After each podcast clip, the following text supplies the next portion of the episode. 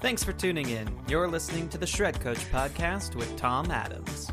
In this timely episode of the Shred Coach podcast, Tom sits down with Fletcher Wimbush, an expert in talent acquisition and frontline hiring.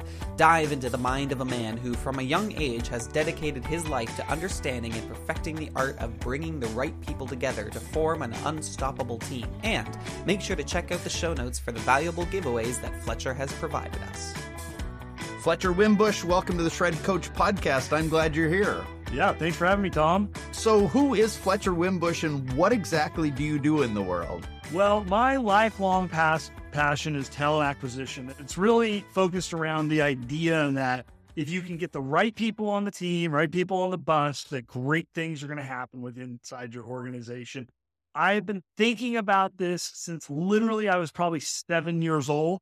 Probably when I was about 16, I started, started getting some of my first leadership roles as like captain of the football team. And then somehow they elected me student body president. And I mean, I just like went headfirst into this concept. I'm 41 now, literally spent every waking, thinking moment of my life thinking about how do you build great team.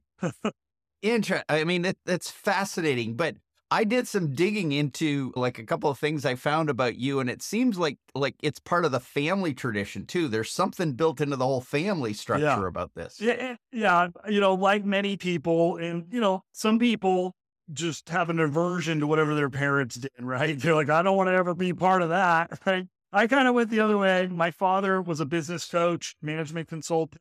He created these really amazing assessment tools. And I felt first kind of really fell in love with those and the concept. And I was his first guinea pig, like, you know, made me take these things like seven years old Really? you know, every year of my life, he was you know, a new version of the assessment. So I had a lot of influence there, but I never really like, I, I'm a high D and high I. I don't have the patience for being a coach. I mean, maybe I could be one, but I've like, I never wanted to be a business coach or coach of any kind. I, I thought, well, you know, what I gravitated to was that idea, right? I get the right people on the team, just good things are going to happen. And so I really laser focus in on that. And so, yeah, it comes in the family, man. And I, I took a slightly different angle, but I have an affinity to coaches and, and just anybody trying to build a team. Right. So, because you're not a known commodity in this industry, which, you know, often mm-hmm. talks to commercial shredding companies, destruction companies, data protection, data storage, record storage, can you give some kind of indication of something that would give you street cred with companies that predominantly hire entry level labor, truck, shred truck operators for physically demanding roles, admin support? And then I'm going to get into what your business is, but uh, give me some street cred first. Yeah. Sure. So early in my career, I think I was about 26 years old. I was on third ever job, and I've only had four jobs my entire life now. Uh, I got a job working for a company called Auto-Chlor. They're a commercial dish machine company. So they run an identical business model to the shredding business or the document management storage business. In fact, I headhunt talent from that industry because for Auto-Chlor, and, I, and went on to be one of my largest clients but I cut my teeth there. So I'm 26 year old, year old. They hire me to be a branch manager GM for their Orange County branch, which you know, Orange County, California is a very lucrative high net worth market. This business unit had been losing money for probably 20 years, not because of the market, right? But because of just poor management. And they bring me in as this young guy full of energy. And I don't know if I really knew anything, but you know, I had some, I had some experience that was worth something. We turned the staff over twice. So in that operation, we manufactured soap. By the way, is a dangerous hazardous material. You do not want cleaning chemicals on your body and your eye. You know, it could hurt you badly and it could kill you if you really do it wrong. So we made soap. We manufactured dish machines and we had route sales and service technicians, which are just like the guys Yep. around in your shredding trucks who are servicing the customer, building the relationship. And I pray that they're also upselling to your customers other services that they could be doing, renewing them and upselling their contracts. So it's a pretty dynamic role when you put somebody into that truck and you send them out to your customer. They're not hopefully just picking up stuff. You Right. know, they're doing a lot of revenue generation and revenue retention related activities. That's what our guys were doing. And then we had outside sales guys knocking on doors. Hey, we want to, you know, ditch your competitor for us and compelling reasons to leave. And then we had all the, the other kind of support staff, office staff and warehouse staff doing lots of other variety of different roles. So very similar deal.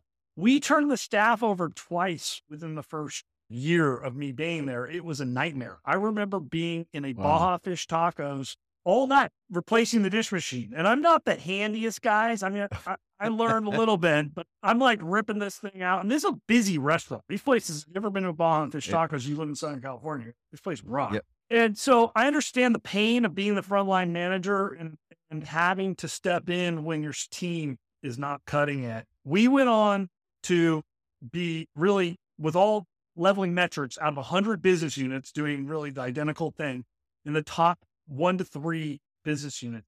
The team that we hired, head of those people are now in executive level leadership. One of them is third in command of that entire company. Wow. So I went into that job not because I loved being a professional dishwasher, but because I wanted a chance to prove my theory that if you bring put the right people on the team, good things are going to happen. Because I'm actually a really bad manager. If you ask anybody who ever worked for me, I just hire people that are smarter and better than me or right. really good at their jobs and let them Key go. secret. Key secret of leadership success is hire really smart people. So, uh, give me then just a brief cap. Thank you for giving us street credit. That's really helpful because a lot of times when people don't know who you are and they don't know your history, they go, "Well, what do you got to say to me?" And and I think what you've just proven is that you have something to say and you're in this business. So tell me, just give me a snapshot of the business you're in and what you do every day. Yeah, so I'm in the uh, talent acquisition business. We provide software and service solutions to a wide variety of companies. Definitely a lot of frontline companies. We actually purchased a company called Integrity First last year, who Iron Mountain was one of their bigger clients there and many other companies that have frontline workers. It's only for frontline workers, right? Mm. And I and I knew of it because of Auto-Chlor. When I was at Auto-Chlor, we used it, and the guy retired and was ready to unload the company, and I love the product. Anyway, so we bought it. So we now that kind of really catapulted our business to focus heavily a lot into the frontline worker type. So healthcare, drivers, logistics, warehouse, light industrial, construction, manufacturing. Those are all kind of the, the, areas that we kind of fell into when acquiring that company and that product. So talent acquisition, find great people, figure out who's going to be good and manage them on the back end. So we provide the software platforms to do that. And for smaller companies, we have value added partners who will do it for them. Interesting. Very cool. Well, thank you. So let's let's actually talk about what your perspective is and what you've learned and what you're seeing. So what do you what do you see as the most significant challenges that businesses are facing right now when it comes to hiring frontline entry level labor? Um, my own anecdotal data clearly indicates that that most of the people I talk to as a coach are struggling with this specific type of employee more than any other. There seems to be a glut of white collar mid supervisor kind of people in the world right now, but labor employees, my gosh, it's difficult. So, what's going on? What's your perspective? It's a huge macroeconomic thing here. So, where do we begin in this story? You look, it's been a downward spiral, although there is a bit of light at the end of the tunnel. There's a bit of a renaissance in blue collar yep. workers uh, in terms of the way the community and the and politicians and, and our government and just all and businesses are talking about it. But everything, look, I used to speak at churn conferences leading up to COVID, and the income inequality gap, unfortunately, is just way too big. And politics aside, it's just a fact, right. So yeah. people on the yeah. lowest end of the tier, these frontline workers, their wages had been grossly suppressed for 10 years since the Great Recession, essentially, right? And they really yeah. saw very little movement in the wages there. While cost of living has just gone through the roof, right? And I don't right. care where you're at in Lincoln, Nebraska or Southern California, and so there's just a pure economic problem there that these people cannot afford to live. Now, COVID was sort of an inflection point, right? The, the, government came in and gave literally everybody money, including everybody who's listening to this. If you didn't get your money, then sorry, like you right. just got your head in the sand here, right? Yeah. So, but gave everybody else a bunch of money and also gave everybody sort of a break, right? Like all these frontline workers realized, hey, there's a better way to live my life and I don't need to be struggling to pay my bills.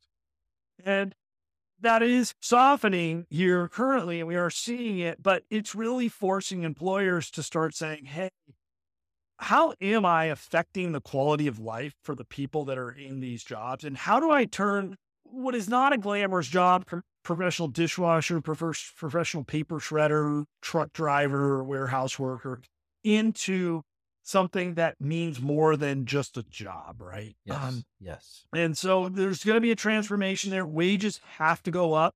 And I know a lot of the people in these worlds, they're just super resistant to it.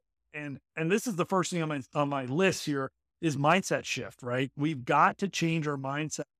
You are not in the document management. You are not in the shredding business. I was not in the dishwashing business. What business do you think I'm in? Or wasn't? Well, I, I mean, on the uh, one side, you're in the management of people business, and the other, you're in the marketing business. No, my... I'm in the people business, guys. Yeah. You are in the people business.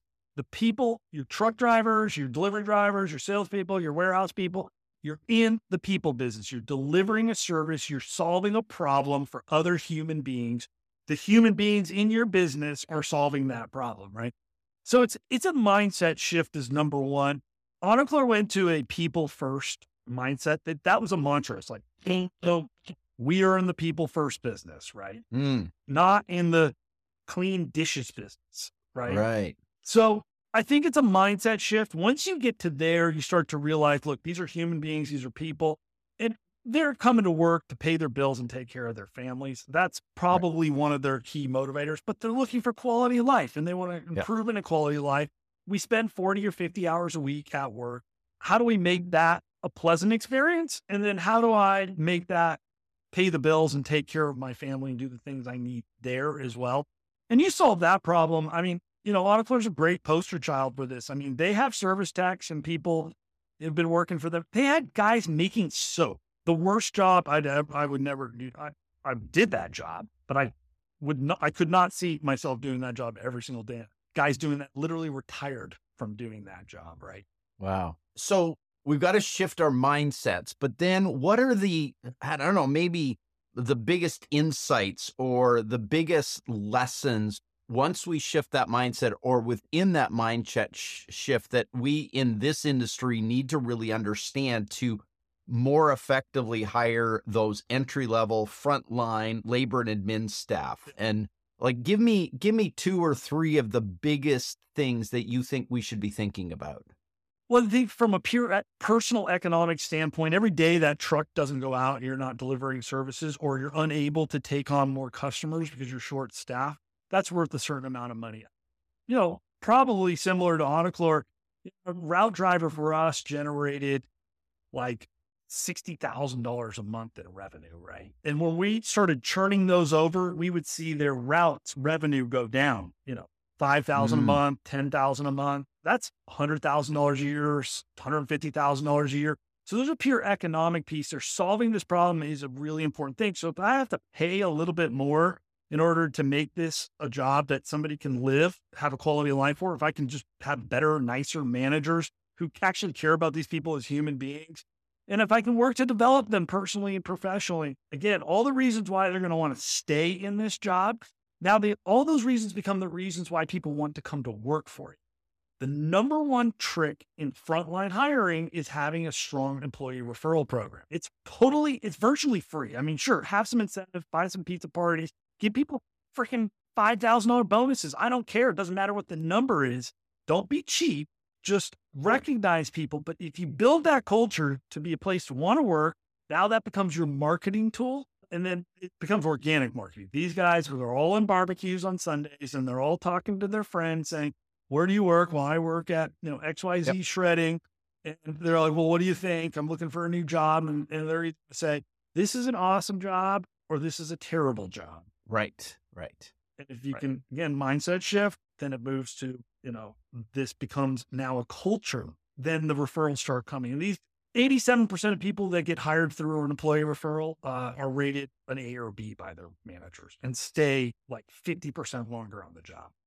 So let, us go back to the because you're talking the economic piece of this, and I think one of the challenges, especially smaller businesses, as as you get larger, I think you get a better insight into this. But I think sometimes smaller owner operated companies really struggle in their brains to take somebody who they used to pay 1750 an hour and move them to 25, 26, 27 an hour. And there's this massive disconnect there because what what they miss a lot of times is is that 60,000 revenue per month that that stable and then it's easy to forget that that person quitting costs me another 10 15,000 burnout to replace them more. burnout too right now you're paying overtime to your people you're burning them out you're crushing their quality of life when you're making them work too much overtime and usually at autoclarer we had baked it they were working 45 to 50 hours a week our goal was to get them sub 45 hours a week and making the same amount of money. But think about that, right? Again, you're a 28 year old guy and you've got two kids at home and you're working 55, 60 hours a week. You, you love the overtime money. Like that's great. Yeah. But your family hates right? You right. know? Right. So, but there's burnout too. Like he's just, he's a human being. I just can't do that for that long. Right. So now you lose good people and now you go back into the cycle. So it's a vicious cycle that yeah. you end up in. So you got to nip it at the butt. And, and I'm not here to tell you guys raise your pay like a bunch of money, but you know, there's that is one simple solution. You do that, you will almost solve your entire problem. Right. So related, you said make your employees part of your marketing machine, and, and it seems to me that you need more than employees are a great piece of that puzzle of the marketing puzzle but you need more than that like what else how else do we market our companies especially when you've got Amazon and UPS and all these big companies who are you know somehow miraculously get in the news about offering $100,000 mm-hmm. salaries to their drivers and all of a sudden you're you're competing with this eh, you know the corporate world the big corporate entities. How do you how do you play in that world from a marketing perspective? Again that's why you need the employer for all the culture but that's a that might be a mindset shift that takes a long time right? Okay look you need to reposition your opportunities because i bet you most of your drivers are working 50 hours a week. Don't post your job at $18 an hour. You're shooting yourself in the foot this guy's not making $18 an hour he's making seventy, eighty thousand dollars a year after overtime stiffs, bonuses, things like that. So we uh, here's a perfect example. So I got Baton Rouge, Louisiana. It's a concrete company. They got 100 employees, and in January, 10 applicants. February, 10 applicants. March, 20 applicants. April, 30. Oh, excuse me, 300 applicants and five hires. They mean, no hires in Q1, and they had 300 applicants, made five hires mm. immediately when they began to shift how they did this. So, and they made 30 hires over the summer subsequent. So, so what they, was the shift? The shift was so first off, they employed like Paylocity or some big stupid payroll. They a lot of people are using ADP, their payroll system. They're using the applicant tracking system. They throw this garbage giant enterprise software system out the freaking window.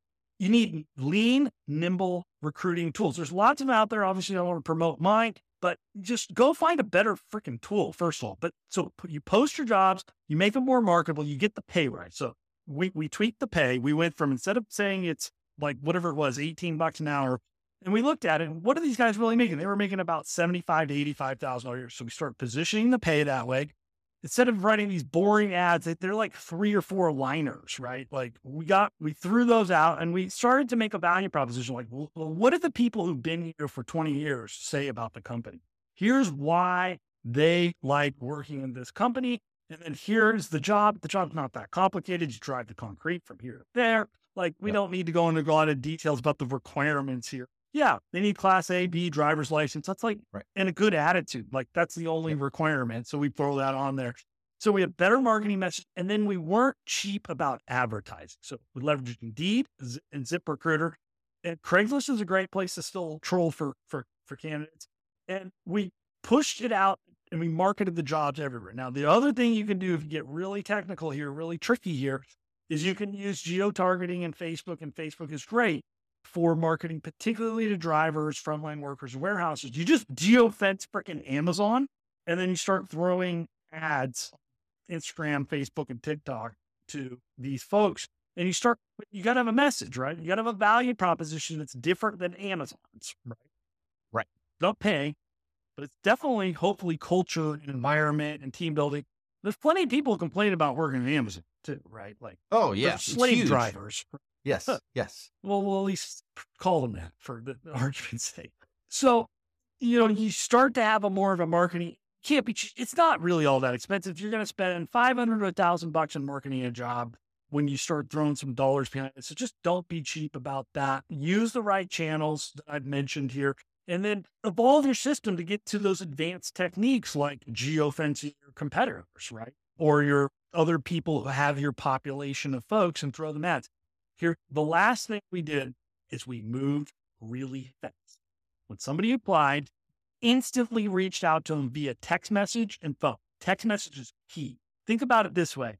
You're a truck driver, you apply to my job, Yep. and I maybe it's at night, like 7 p.m.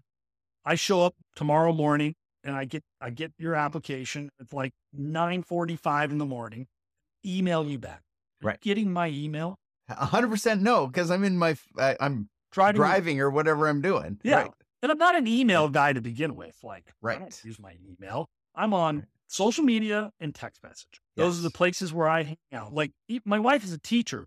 It's all spam and, and Right. like shopping. That's all she does. She spends all night, like at the end of her night, like she's not answering emails in the middle of the day, but text messaging and social media, she's all over that all day long, even when she's running around chasing two kids. So if Yeah. you want a fast response from somebody, text them and then make it easy from the schedule. So this is what we did with, with the concrete company. We we text them, we asked them to complete the integrity first test, like a seven minute test. We disqualified 23% of the people, but we had so many people that we needed to get rid of the duds. These guys had three fraudulent work claims too in the six months prior, which was really n- nasty. So probably your guys in captives, like you don't want to be doing that, right? So we disqualified all these people that were drug users, liars, cheaters, stealers right off the bat. And then we just, then we sent them a text. We said, Hey, on Monday, we got time for you to come on in and do an interview with the hiring manager. And we sent them a link and they self scheduled themselves and then followed up with them like three times, right? A week before, a day before, an hour before, and remind them, hey, here's the address. Here's what we're going to do. Here's a link to our website. Here's a link to a video about people who worked here. So we're nurturing them through this Mm. process without ever human in there. And we did that via text. They just self selected. They picked a time on Monday and we just stacked the interviews. And of course, half of them didn't show up, which is fine. Again, we played the marketing volume game. We had enough people in our funnel, enough people to show up. You know, not everybody showed up. We had, we, hired a smaller portion got hired, and they hired five people in one day, and they're on to the races. Mm, powerful. Because that that seems to be the challenge is is the drip effect is just there's little drips like like they do an Indeed ad that's boring to begin with. Yeah. That doesn't actually value pr- prop. Somebody submits, and they're just a lot of times just hitting the button anyways, right? And then the top of funnel lead now, but now you got to keep them engaged. Right, right. And we we understand that intuitively about marketing to get clients, but what you're saying is part of the major mindset shift is actually to think like a marketer with with the hiring process. sales and marketing combo Yes. too. There's a one-two punch, right? But starts with a really great marketing message, value proposition, and then tactics. And the tactics in hiring are not complicated. Post on Indeed post on ZipRecruiter, Facebook, and experiment with Craigslist, depending on what market you're in. That's it. Or the, if you really want to get advanced, get into geo targeting and some more advanced social targeting stuff. That's it. Those are your channels. And then employee referrals. And and be willing to spend up to a thousand dollars, you said, to get people coming in the front door. Yeah. Yeah. Okay. Huge difference, right? From zero hires in three months to five in three weeks.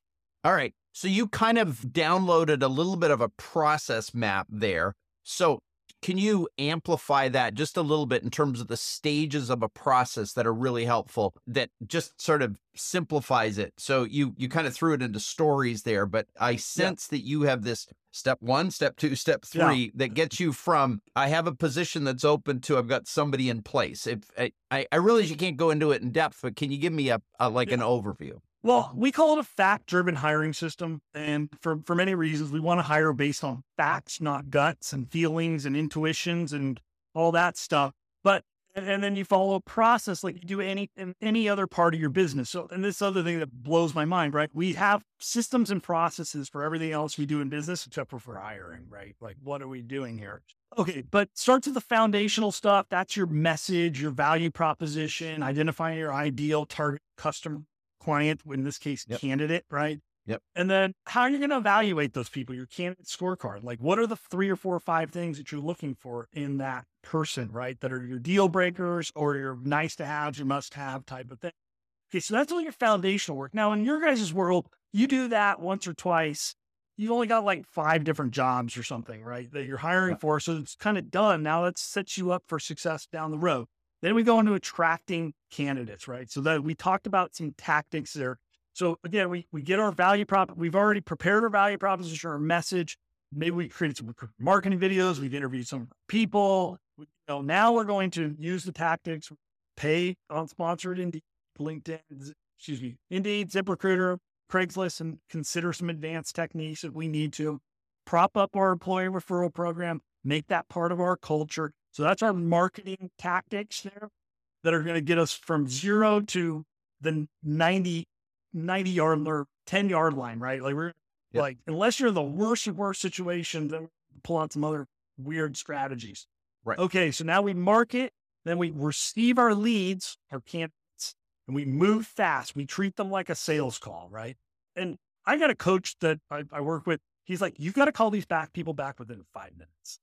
Well, it's interesting and it's such a powerful. I'm glad you said that because in the shredding world specifically, what most companies know that by the time a lead hits, if you don't call them within five to 10 minutes, they might have already signed a deal with somebody else. Like mm. that's how rapid it is. So we understand that intuitively at a at a client level or prospective customer level, but you're saying don't miss this on your candidate employee level. Got it. Okay, so fast then candidate evaluation. And so you got to have some tools because most people are terrible at interviewing and assessing yep. other human beings. Like 50% of marriages end in divorce. We can't even assess our future mates very well, right? You know, like, so, you know, assessments are great, right? And again, I, and a lot of times frontline workers are like an integrity assessment or like a cognitive ability assessment, maybe some sort of skill assessment. Those are typically a big five. We did this with the big um, car wash service company. We did custom validation there with using big five. But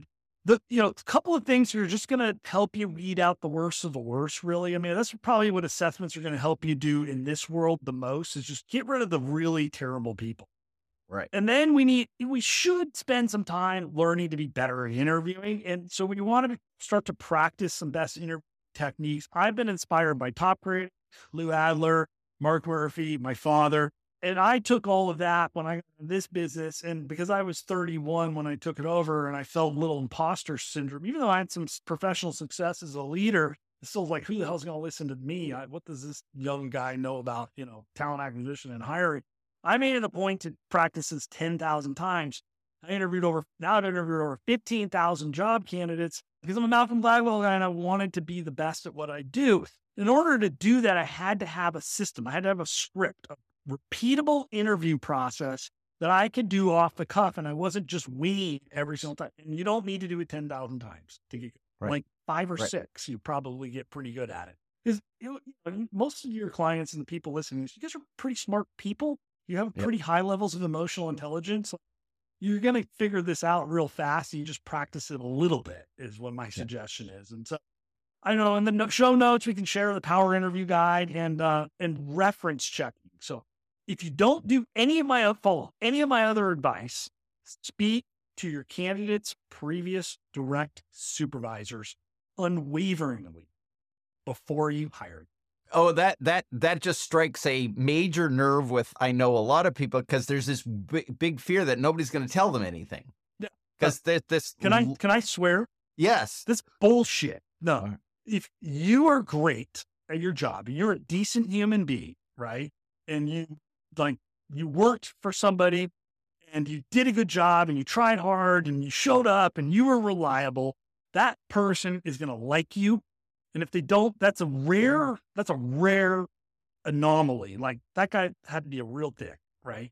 No, I've got three or four past bosses and I go, Hey, Tom, you work for Joe XYZ company, he was your service manager or GM, whatever, right? Oh, okay, great. You know, could I, could you call him and ask him to talk to me for five minutes about the time you two spent working together? It's a yes or no question. This takes practice. This question takes practice for sure. Mm. I can share a book with Mr. T's in the book. It's really, he's really cool. But you can share a short book, easy to read, and it's worth practicing. But it's a yes or no question. So I'm looking for a strong yes. And if I have to, I'll coach the candidate to a yes or a no. Like, well, he doesn't work there anymore. I don't. That wasn't my question. My question was, I asked, I'm going to ask you to call him and ask him to spend five minutes with me on the phone. Will he agree to do that? Yes or no? That's the first thing you need to know. And then you start to ask things about, well, what should I expect him to say about you? And how would he rate your performance and compare you to others? And that opens a whole other can of worms we don't have time for.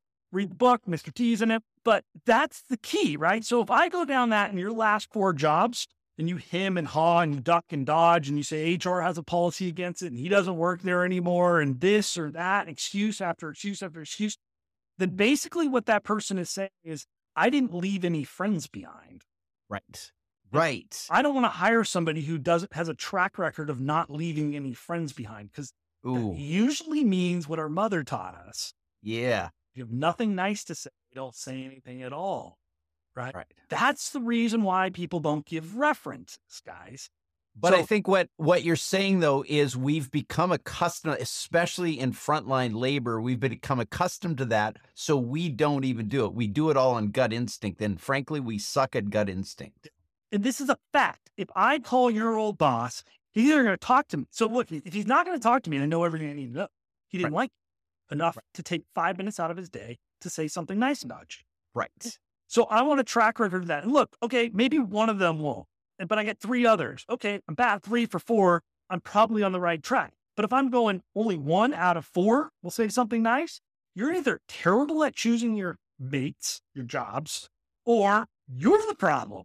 Yeah, you've le- you've left a little bit of a trail behind you that nobody wants to talk about. Yeah. So frontline workers, that's, that's the first interview question I ask anybody, anybody, any level within the first five to 10 minutes of the conversation, because it tells me almost everything I ever need to know. Oh, oh, that that's worth the price of admission right there, Fletcher. That's good. That is good. Because this this world, it feels like everybody's uh, gun shy about doing reference checks. It's just a weird, weird world. And I you're saying no, a do it. mission to change that. If you Yes, guys, anybody it. sees any of my content anywhere else in the world, I'm talking about reference checks. Yes, love it, love it, love it, love it. That's so good that that I am going to uh I'm going to parrot you now because that's so good. Please. Yeah, I- that's great. I'm evangelizing this, and I hope other people do too. All right. So I and, and maybe this is a little bit uh, this might be out of and I don't think it is, but it's it's related. How do you get people to you do the interview, you find the right person and you offer them the job? How do you get them to show up on the first day? Cuz that's another thing that's happening in this world for some reason is people get the job offer, they seem to have the chops and then they don't show up. Like Yeah. what's is there another piece of this process? So it's interwoven in the entire process. Factor which foundation, attract candidates, you know, uh, or attract talent, candidate evaluation, and training and onboarding. FACT. So now you transition, you're in the transitionary period. So A, if you've done a good job of indoctrinating people and sharing your message, your vision, and building a relationship with this person and not just being a dick and like grilling them to death and just being insensitive, like treating them like a third world person because they should be honored to come work for you, right? Like, Right. like don't if you've done that, then yeah, you're, nobody's going to want to work for you, and have that's going to happen all day. But if you've treated them respectfully throughout the process and you've really done a lot to engage them, that's step one, right? So got, that's something that's just happening from the moment they see your ad to the moment they get the offer. Now, once they get the offer, the biggest mistake I see people say, the guy says, "Oh, I'm going to put in my two week notice and be here in two weeks," and we say, oh, great. They send me the offer letter. You sign it, you know, whole nine yards. And nobody, nobody talks person for two weeks. How would you Mm-mm. feel if you just got a job and, you know, everybody, you know, you sign the offer letter and then just crickets? Mm. And I get it. You're busy and you've got a million other things that you think you filled the job and you think that John's going to be here in, you know, two weeks, but no, don't, don't, don't be that person, right? Like make it a point to touch base. Bring him out to lunch, have him come out. Maybe you guys are having a team event. Right? He's not even on the team yet. Bring him to the Angels game with you, right? Whatever it is that you do with your team to keep them engaged. Again, that's got to be part of your culture to begin with, but bring them, invite them along, right? Or at least just call them, check in. Hey, how's it going? Check in with them after they put in their notice, right? Mm. if they're unemployed, then get them started right away. Be ready to move. Like get them their uniform, their drug testing. Like, I mean, obviously yep. you can do all these things, drug testing, backtracking. You got to do those things, but you get all that done quickly and efficiently and then nurture them along and like call them up, like, what's your size? And like, you know, make sure to talk to them, not just send them mm. emails and text messages, right? You know, have touch points with these people. But when they put in their notice, it's really important. Ask them, like, when you, well, this is great. When they're currently working, you say, well, what are you going to do? Like, if I give you an offer and you accept, what's going to happen? And you're like, well, I don't know. I'm going to go talk to Joe and I'm going to tell him I found another job. And I'm, well, that's a conversation you want to have. Okay, well, what is Joe going to say? Well, he's going to be so upset and like disappointed and mad. He might throw something. I don't know. Like uh, that's a good thing, by the way. I hope Joe gets right. mad and throws something right. because he's so mad that you're leaving. But you know, is there anything you can do to like keep you? Like, what if he offers you more money? Right. Well, I don't know. I mean, yeah, I mean, you know, money's good. Well, so it gets you helps you preempt that offensive attack that, that his his or her current employer is gonna gonna have. So then I can make a decision like, well, am I ready to go up or ready to offer more? Am I offering enough to make it so that the other guy can't compete with me? And, also help me understand the motivation. Is this guy doing it just for the money or is because is where he's at really not the best place for him, right? Am I offering this person a true step up opportunity? So I think those are those are a couple of things that you do, right? It's it's continue to nurture the relationship, you know, be proactive about being really involved in their transition period. So that's why you make the offer, you're going to put in your notice tomorrow. Like I'm calling you tomorrow afternoon. Here I went. Yeah. So good. Like that that's that's powerful because that that I feel like is one of those things that we forget to do. It's we mm-hmm. we wouldn't forget that with a a prospect in the you know, or girl that you were dating, like right. I mean, like, oh, I'm going to be out of town for two weeks, but you know, let's schedule a date. You know, like you're telling me you're not going to text or call her, send her a picture or video or something, you know? right. Yeah, no, that, that's that's fabulous. So I realized, I mean, you. It sounds like you and I could go on for hours and hours on this, but let's assume that somebody listening to this runs a, you know, let let's say it's you know it's a twenty person shop or a ten to fifteen person shop, and they're really struggling right now. They're struggling with drivers specifically, or that that front level labor what's the best piece of advice? I mean, because you've given a lot, but what's the first step they can take? Like, what's the very first thing that they can think about? I think it's it's got to be the mindset piece. If you think to yourself, you self reflect and you say, look, this is a great place to work. I've got guys and gals been working with me, you know, 12 out of the 20 people have been working with me forever. We're like a family, like truly like you guys go on each other's barbecues and baseball games. And when you work with people that long, you become friends, you know, at some level right? So uh, let's assume that you've got at least that base there. That's really positive. If you don't, then mindset shift and got some work to do and just start fixing. But let's say you got that, because I would assume in most of these companies that is usually the case. You've got this yep. nucleus of people been around.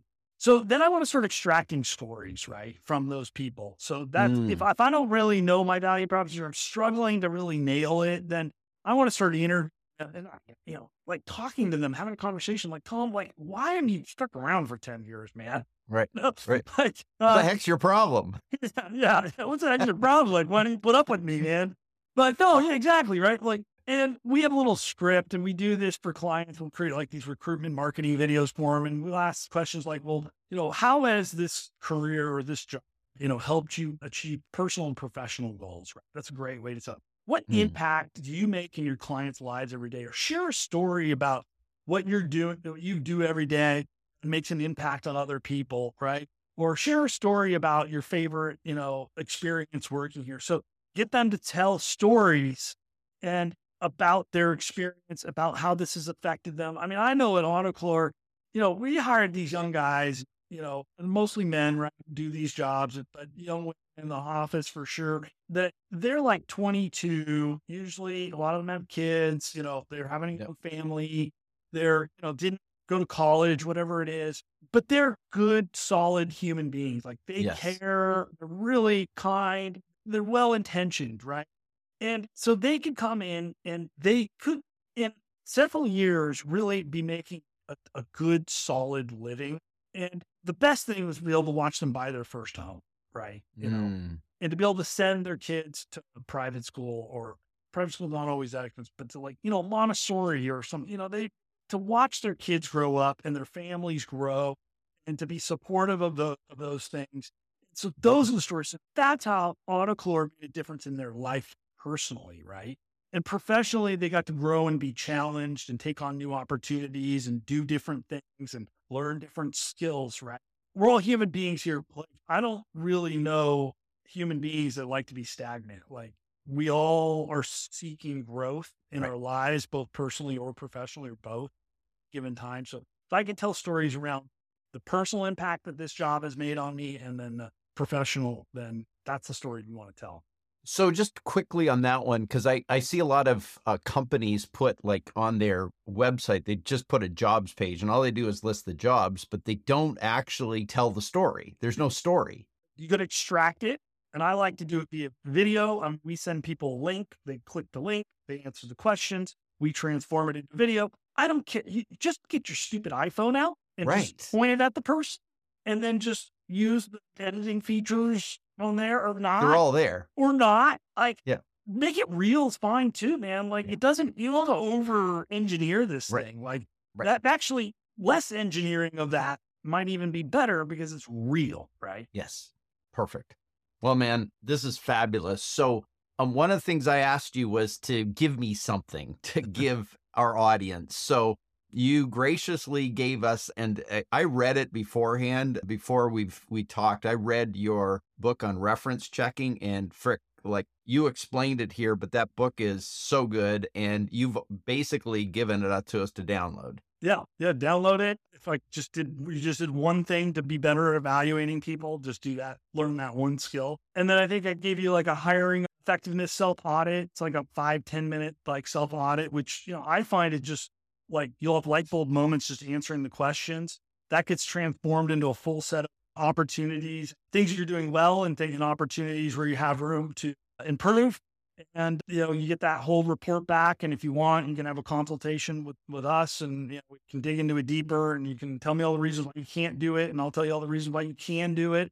I just saw wrote about this on, on LinkedIn today, but hiring is a solvable problem Yes. if you want to solve. it. Yes. 100% I am uh, I'm a yeah, huge believer in that what you just said there cuz I what I do know is there's a whole bunch of people who struggle and then you find people who don't, right? And you go what's different here? There's something different. These people see something other people don't and uh, what I, I feel really cool about today is you've actually told us how to think differently about it and how to change our opinion and market and and actually have a system and a process that works. So Fletcher, this has been delightful. Any last words to our listeners today? Well, look, you, can find, I have the easiest, I'm the easiest person on earth to find. My name's Fletcher Wimbush. Look me up Yeah. on LinkedIn or Facebook. I, I troll around on those two places the most. You know, reach out to me. I'm always, we're always here. We, we'll talk to people for free and we're always happy to share. And we've got loads and loads of content on, on YouTube and LinkedIn in particular and on our website. So look, take advantage of it. And again, change your mindset. This is a priority in my life. Take advantage of it. And feel free to talk to us and pick my brain. And look, if one of our many 50 plus tools is something that's helpful for you, yes, we'd love you to be a client, but we just want to see you win out here. Fabulous. Fletcher, this has been a blast. It's been incredibly helpful. Thank you for all your insights and really appreciate you being on the show. Awesome. Thanks, Tom. Thanks again for listening to the Shred Coach podcast with Tom Adams. Make sure to visit tomadams.com for executive coaching, advisory board services, podcasting, training, and more. And subscribe to our email list so you can have first access to brand new strategies, tips, and ideas from trusted shredding and business professionals.